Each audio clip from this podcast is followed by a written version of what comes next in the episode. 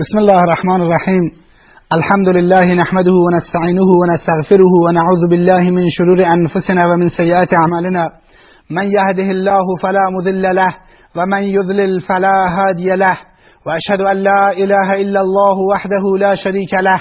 واشهد ان محمدا عبده ورسوله.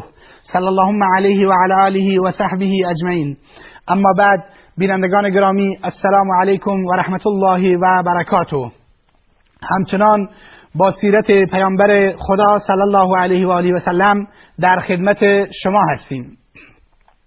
در جلسات گذشته صحبت کردیم که در مدینه منوره پیامبر خدا صلی الله علیه و سلم اولین دسته های نظامی را این به اطراف مدینه منوره و برای جلوگیری کاروانه های تجارتی قریش از اینکه به راحتی حرکت بکنن فرستاد و اولین حرکت های نظامی قبل از اینکه غزوه بدر و جنگ معروف بدر و سرنوشت ساز بدر اتفاق بیفتد اتفاق افتادند و پیامبر همچنان گروه های نظامی رو به این سو و آن سو میفرستاد به طوری که در مجموع حدود 8 تا الی 9 تا غزوه و سریه قبل از اینکه جنگ بعد اتفاق بیفتد در سال اول و دوم هجری اتفاق افتادند و در کنار اینها همچنان آیات قرآن کریم نازل می شدند و به تزکیه و تربیت صحابه و شاگردان رسول اکرم صلی الله علیه و آله و سلم می پرداختند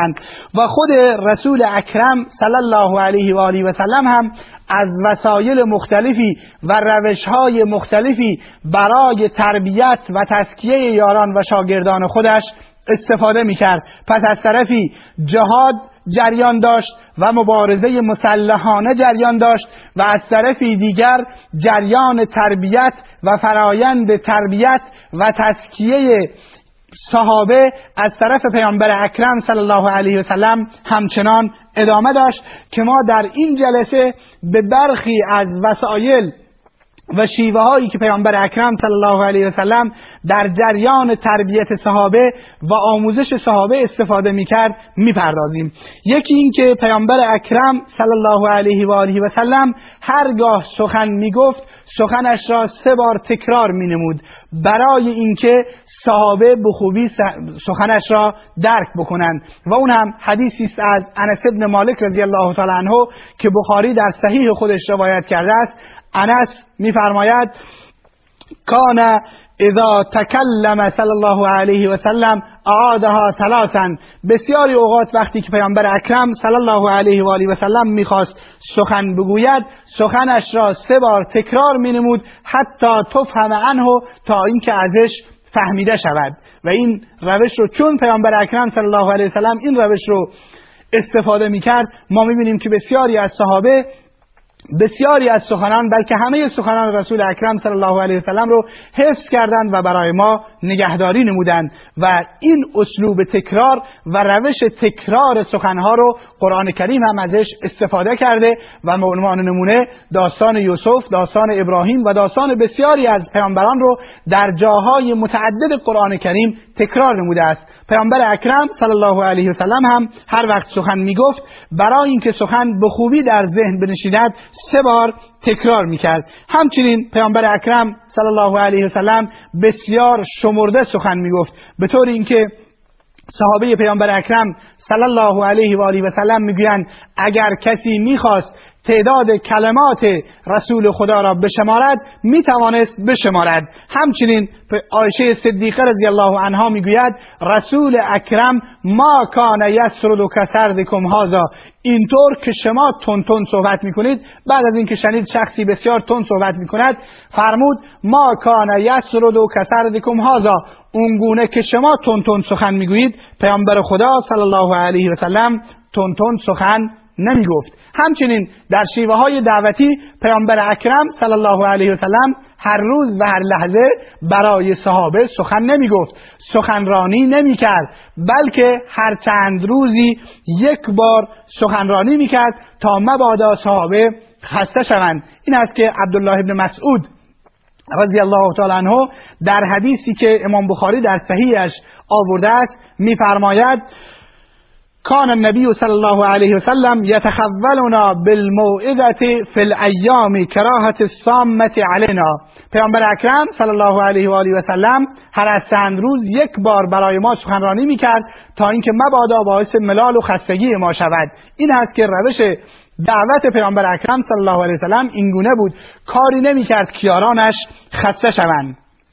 همچنین پیامبر اکرم صلی الله علیه و سلم از مثالها در دعوت استفاده می‌کرد. چنانچه قرآن کریم در جاهای متعددی از مثال برای فهم مطلب و برای جا افتادن مطلب استفاده می‌کرد استفاده می‌کند و میفرماید و تلک الامثال نضربها للناس لعلهم یتفکرون. این مثال ها را ما برای مردم می‌زنیم تا بیاندیشند. جا دارد که دعوتگران در دعوتشون رسول اکرم صلی الله علیه و سلم رو اسوه قرار دهند. الگو قرار دهند. کاری نکنند که مردم خسته بشن. از مثال در صحبت ها استفاده بشه. و این کارهایی که پیامبر اکرم صلی الله علیه و آله و سلم انجام می‌داد. گاهی هم پیامبر اکرم صلی الله علیه و سلم دعوت و سخنانش را به شکل طرح سوال مطرح می‌کردند. تا اینکه جلب توجه بیشتری بشه و مردم بیشتر اینو بپذیرند. این است که در صحیح مسلم از ابو هریره رضی الله عنه روایت شده است که پیامبر اکرم صلی الله علیه و سلم فرمود الا ادلكم على ما يمحو الله به الخطايا و یرفع به الدرجات؟ قالوا بلا یا رسول الله گفتند آیا شما رو من مطلع نکنم از اون چیزی که گناهان را از بین می‌برد؟ و درجات رو بالا می‌برد. صحابه عرض کردند بلی رسول خدا فرمود اسباغ الوضوء على المکاره و کثرت الخطا الى المساجد و انتظار الصلاه بعد الصلاه فرمودند اون چیزی که باعث کفاره گناهان و باعث رفع درجات می شود کامل کردن وضوع در هنگام سختی ها و دشواری هاست. بسیار گام برداشتن به سوی مساجد و انتظار نماز بعد از هر نماز دیگری. این است که اینجا آموزش خودش رو پیامبر اکرم صلی الله علیه و سلم به شکل سوال مطرح کردند. همچنین پیامبر اکرم صلی الله علیه و سلم در جاهای متعددی به شکل سوال مطرح می‌کردن تا صحابه مطالب رو بهتر بگیرن. ابو هریره رضی الله تعالی عنه در حدیثی که مسلم روایت کرده است می‌گوید روزی پیامبر اکرم صلی الله علیه وسلم فرمود اتدرون من المفلس؟ آیا می‌دانید مفلس چه کسی است؟ صحابه عرض کردند یا رسول الله المفلس عندنا من لا درهم له ولا دینار.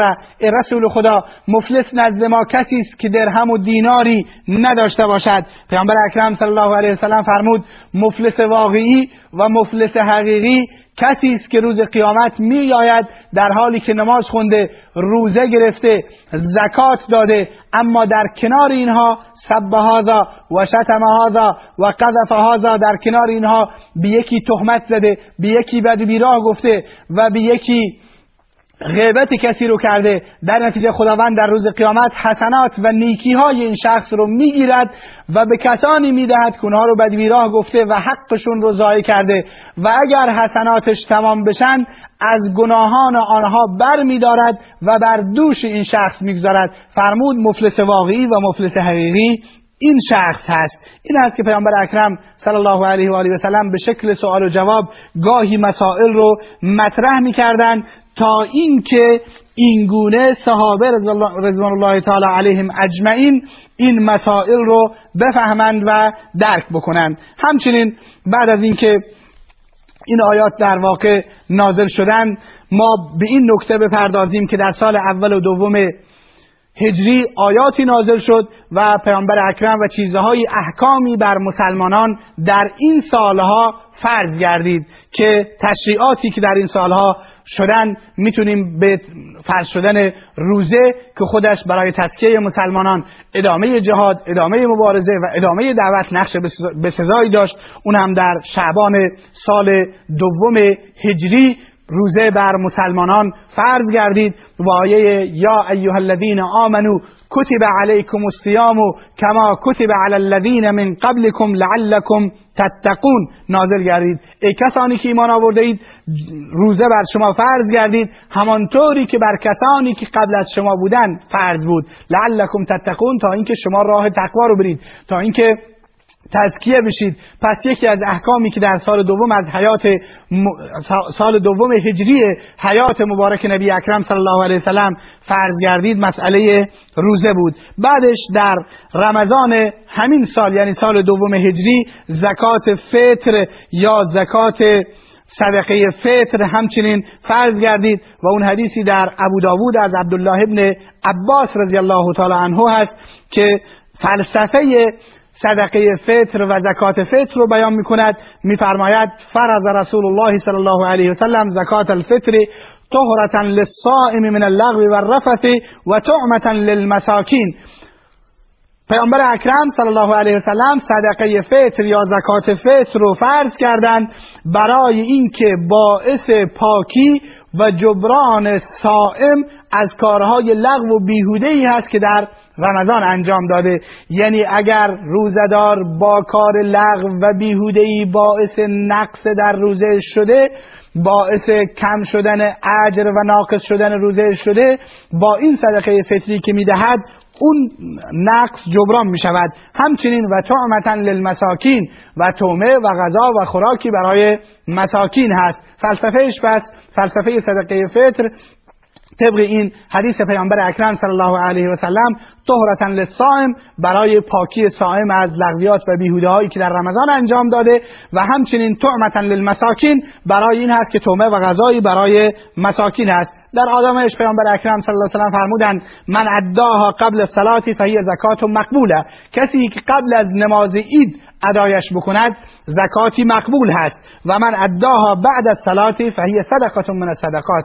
و کسی که بعد از نماز بدهد دیگه صدقه از صدقات شمرده می شود اون زکات فرض و اون صدقه فرض نیست. و این حدیث را علامه آلبانی رحمه الله تصحیح کردند.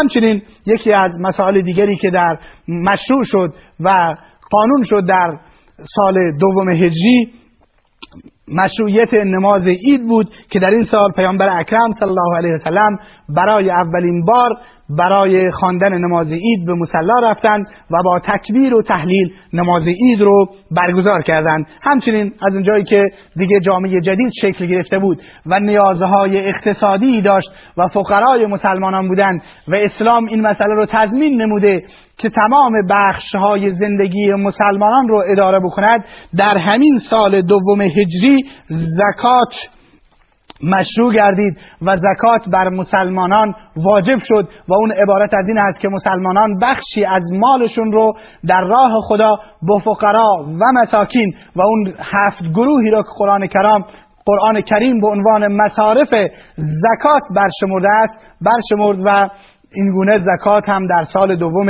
هجری بر مسلمانان فرض گردید. مسئله دیگری که در این سال دوم هجری اتفاق افتاد ازدواج پیامبر اکرم صلی الله علیه و آله و سلم با ام المؤمنین عایشه صدیقه رضی الله تعالی انها بود. می‌دونیم که عایشه صدیقه دختر ابوبکر صدیق رضی الله تعالی عنه هست و پیامبر اکرم صلی الله علیه و آله و سلم در مکه مکرمه از ایشون خواستگاری کرده بود و عقد کرده بود. ولی در مدینه منوره در سال دوم هجری پیامبر اکرم صلی الله علیه و سلم با ایشون رسما ازدواج نمود و شاید علت این ازدواج اونطوری که بارها گفتیم این هست که عایشه صدیقه رضی الله تعالی عنها فردی زیرک تیزهوش بود و از حافظه قوی برخوردار بود. و پیامبر اکرم صلی الله علیه و آله و سلم می‌خواست که بسیاری از مسائلی که می‌گوید به ویژه مسائلی که در خانه و در خانواده رسول اکرم صلی الله علیه و سلم اتفاق میافتد شخصی باشد که این مسائل رو برای امت نقل بکند. و در واقع عایشه صدیقه رضی الله تعالی عنها شخص مورد نظر بود به خاطر اینکه به خاطر تیزوشی و ذکاوتی که عایشه صدیقه رضی الله تعالی عنها ازش برخوردار بود موفق شد بسیاری از احادیث و بسیاری از رویدادهای حیات نبی اکرم صلی الله علیه و آله و سلم رو برای امت نقل بکند و برای امت بگوید و در این مسئله هم بسیار موفق شد. علتش هم این بود که بعد از رسول اکرم صلی الله علیه و آله و سلم 50 سال بعد از رسول اکرم صلی الله علیه و سلم زندگی کرد و توانست بسیاری از این مسائل رو برای امت نقل بکند. پس یکی از مهم مهمترین حوادث این سال ازدواج پیامبر اکرم صلی الله علیه و آله و سلم با عایشه صدیقه رضی الله تعالی عنها بود. همچنین پیامبر اکرم صلی الله علیه و سلم در جریان تربیت و در جریان کمک به امت هم در جریان این که امت تربیت و تزکیه شود همچنان از روش های تربیتی خوب استفاده می‌کرد و امت رو توجیه می‌کرد. چنانچه می‌بینیم که اگر کسی کار خوبی انجام می‌داد ایشون رو به انجام این کار تشویق می‌کرد. چنانچه ابو موسی اشعری رضی الله تعالی عنه روایت می‌کند که پیامبر اکرم صلی الله علیه و سلم فرمود لو رأيتني وانا استمع الى قراءتك البارحه لقد أوتيت مزمارا من مزامير آل داوود. وقتی که شنید که ابو موسی اشعری رضی الله تعالی عنه با صدای خوبی قرآن می‌خواند تشویقش کرد. فرمود لقد أوتيت مزمارا من مزامير آل داوود. شما مزماری نغمه ای از نغمه های آل داوود به شما عنایت شده است. این است که تشویق فرد تحسین فرد در جریان دعوت یکی از روش هایی بود که پیامبر اکرم صلی الله علیه و سلم ازش استفاده می‌کرد. همچنین پیامبر خدا صلی الله علیه و آله و سلم در جریان جریان تربیت که در کنار جهاد ادامه داشت اگر کسی اشتباه می‌کرد او را به شدت سرزنش نمی‌کرد. چنانچه صحابی اومد روزی مشغول نماز بود غالبا ماوی ابن حکم سلمی رضی الله تعالی عنه بود. اومد و نماز می‌خوند. صحابی دیگر سر نماز عطسه زد. ایشون بهش گفت یرحمک الله مردم بهش نگاه کردن چپ چپ نگاه کردن ایشون گفت چرا؟ چه اتفاقی افتاده که مرا نگاه می‌کنید؟ نگاه می‌کنید. صحابه به رانه هایشون زدن که یعنی سکوت کن این فرد سکوت کرد. بعد از اینکه نمازش را تمام کرد پیامبر اکرم صلی الله علیه و سلم سرزنشش نکرد. گفت این حکم ابن ماوی ابن حکم سلمی می‌گوید من سوگند به خدا که پدر و مادرم فدایش باد من هیچ معلمی مهربانتر از ایشون ندیدم. والله ما ضربنی ولا شتمنی سوگند به خدا که ایشون نه با تند و خشن با من صحبت کرد نه مرا زد و نه مرا فوش داد بلکه فرمود ان هذه الصلاه لا يصلح فيها شيء من کلام الناس. این نماز هیچ چیزی از سخن مردم درش مناسب نیست. انما هو تسبیح و تکبیر تسبیح و تکبیر هست تا آخرش. همچنین پیامبر اکرم در روش های تربیتی و وسایل تربیتی که استفاده می‌کرد این بود که اگر کسی اشتباهی می‌کرد او رو در جلوی مردم برملا نمی ساخت بلکه می گفت ما بال و اقوام یفعلون کذا و کذا. چه شده است که بعضی ها چنین و چنان عمل می‌کنن و این شخص رو برملا نمی ساخت و این باید برای داییان درس باشد برای دعوتگران درس باشد که از گرفتن اسم اشخاص و اشاره کردن به اسم اشخاصی که اشتباه می‌کنن خودداری نمایند تا اینکه این گونه محبتشون بیش از پیش در دل مردم جای گیرد. گاهی موقع البته اگر انگیزه ای بود و فرصتی بود و انگیزه ای بود و نیازی بود پیامبر اکرم صلی الله علیه و سلم خشمگین هم می‌شدند. چنانچه روزی عمر بن خطاب رضی الله تعالی عنه نسخه ای از انجیل رو آورد و خدمت پیامبر اکرم صلی الله علیه و سلم می‌خوند. پیامبر اکرم صلی الله علیه و چهرهش دگرگون شد. وقتی که عمر متوجه این مطلب شد گفت که رضیت بالله ربا و بالاسلام دینا و به محمد صلی الله علیه و سلم نبیا و رسولا من اسلام را به عنوان دین و الله را به عنوان رب و محمد رو پذیرفتم. اعوذ بالله من غضب الله و رسوله به خدا از غضب خدا و رسول خدا پناه می‌برم. بعدش پیامبر اکرم صلی الله علیه و فرمود والله اگر موسی امروز زنده می بود از من اطاعت می‌کرد و از من پیروی می‌کرد. همچنین پیامبر اکرم صلی الله علیه وسلم در روش های تربیتی خودشون از فرصت ها استفاده می‌کرد. روزی تعدادی اسیر آورده بودن زنی در میان اون اسیران بچهش رو گم کرده بود. خودش را به این بچه و اون بچه میرسوند و بچه ها رو شیر می‌داد و در آغوش می‌گرفت. پیامبر اکرم صلی الله علیه وسلم فرمود آیا فکر می‌کنید این زن بچهش را در جهنم بیاندازد؟